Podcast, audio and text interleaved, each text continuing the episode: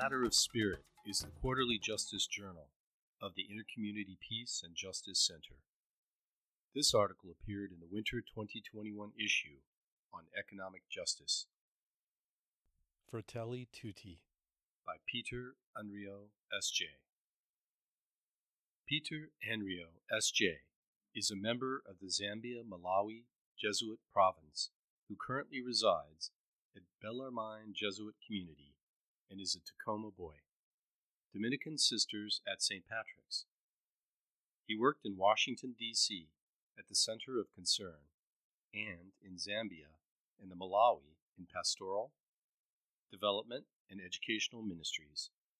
See www.loyola-malawi.org for current interests.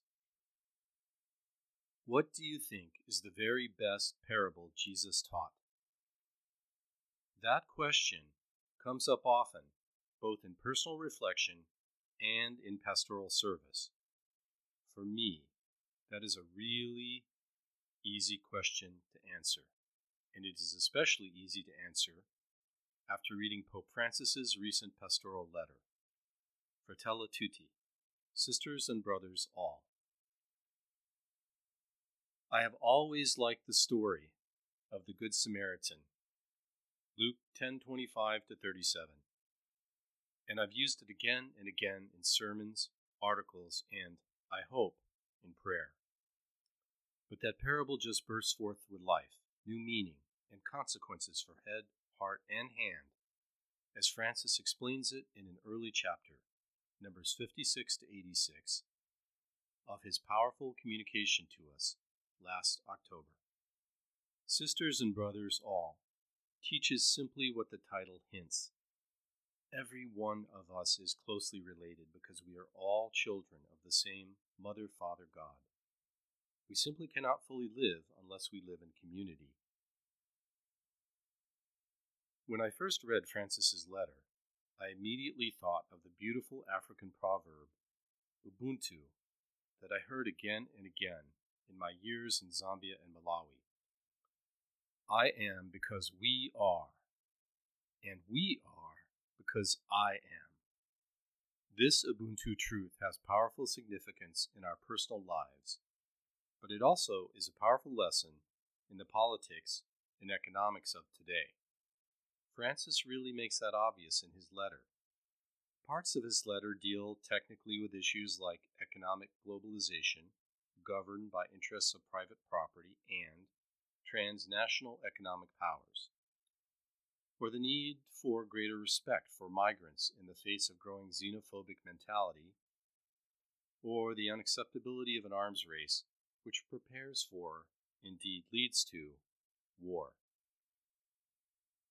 In all his analysis in this letter, the Pope shows us how, as society becomes ever more globalized, it may make us neighbors but does not necessarily make us sisters and brothers. To ground both his analysis and his recommendations of sisters and brothers, all, with solid scriptural foundation, Francis spends an early chapter exploring the meaning and consequences of the Good Samaritan parable. When I read the whole of the Pope's letter, 90 plus pages, I was very glad that he had started out with his beautiful and challenging sharing of the meaning of this parable. It is surely easier reading and truly heartwarming. I can imagine that most of the readers of this article know very well the Good Samaritan story.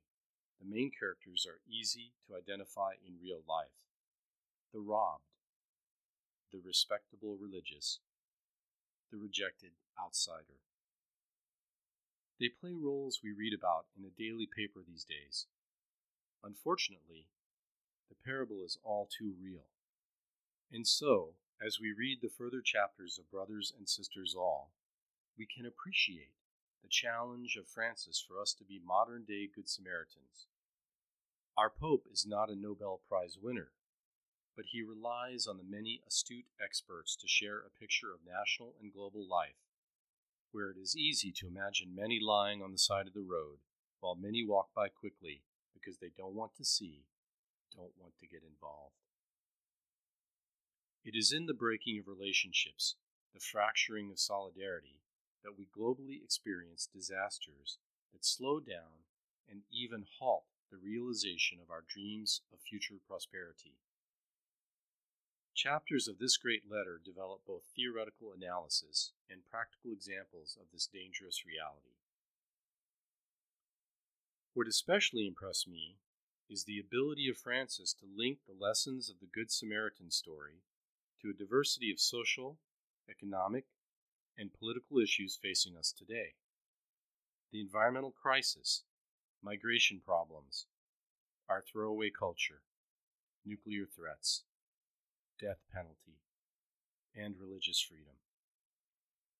Homilists speaking to the gospel challenges posed by political transitions, teachers instructing youth about a lifestyle more sensitive to ecological issues, parents dealing with interracial, intergender, interreligious relationships of their children, sisters and brothers, all, does not give easy ready made solutions to these issues, but puts them into a gospel perspective that is both enlightening and empowering. In particular, I was struck by his discussion, brief but telling, of the global impact of the COVID 19 pandemic. He notes that this worldwide tragedy has momentarily revived the sense that we are a global community, all in the same boat, where one person's problems are the problems of all. Once more, we realize that no one is saved alone. We can only be saved together. Number 32. It is stretching a point too far to urge that Francis's emphasis that we can only be saved together should be heard in all the heated debates about a social obligation to wear face masks during our COVID crisis. During my almost three decades of living in the developing countries of Zambia and Malawi in Africa, I experienced firsthand the reality of the international consequences of lessons presented in Francis's reading of the parable of the Good Samaritan. In all too many ways, these so called third world countries were simply by the side of the road of the transactions of international economics and politics. Massive external debts, caused by some homegrown mistakes, yes, but mostly by foreign manipulations favorable to rich nations, paralyzed the potential growth and prosperity of so many countries. It is, therefore, altogether appropriate, in my opinion, that a letter on the sisterhood and brotherhood of all should emphasize the tragic problem of the debt of poor countries and urge the logic that, while respecting the principle that all legitimately acquired debt must be repaid, the way in which many poor countries fulfill this obligation should not end up compromising their very existence and growth. Number 26. On a personal note, I was very much involved in the Jubilee, Cancel the Debt, international movement at the end of the 1990s and start of the 2000s. I really wish that we had a brothers and sisters all in hand during those days of eager advocacy for justice. As I mentioned at the start of this reflection, the story of the Good Samaritan has been my very favorite parable. Now, following the challenging lessons of brothers and sisters all, that parable is even more central to my following of Jesus today.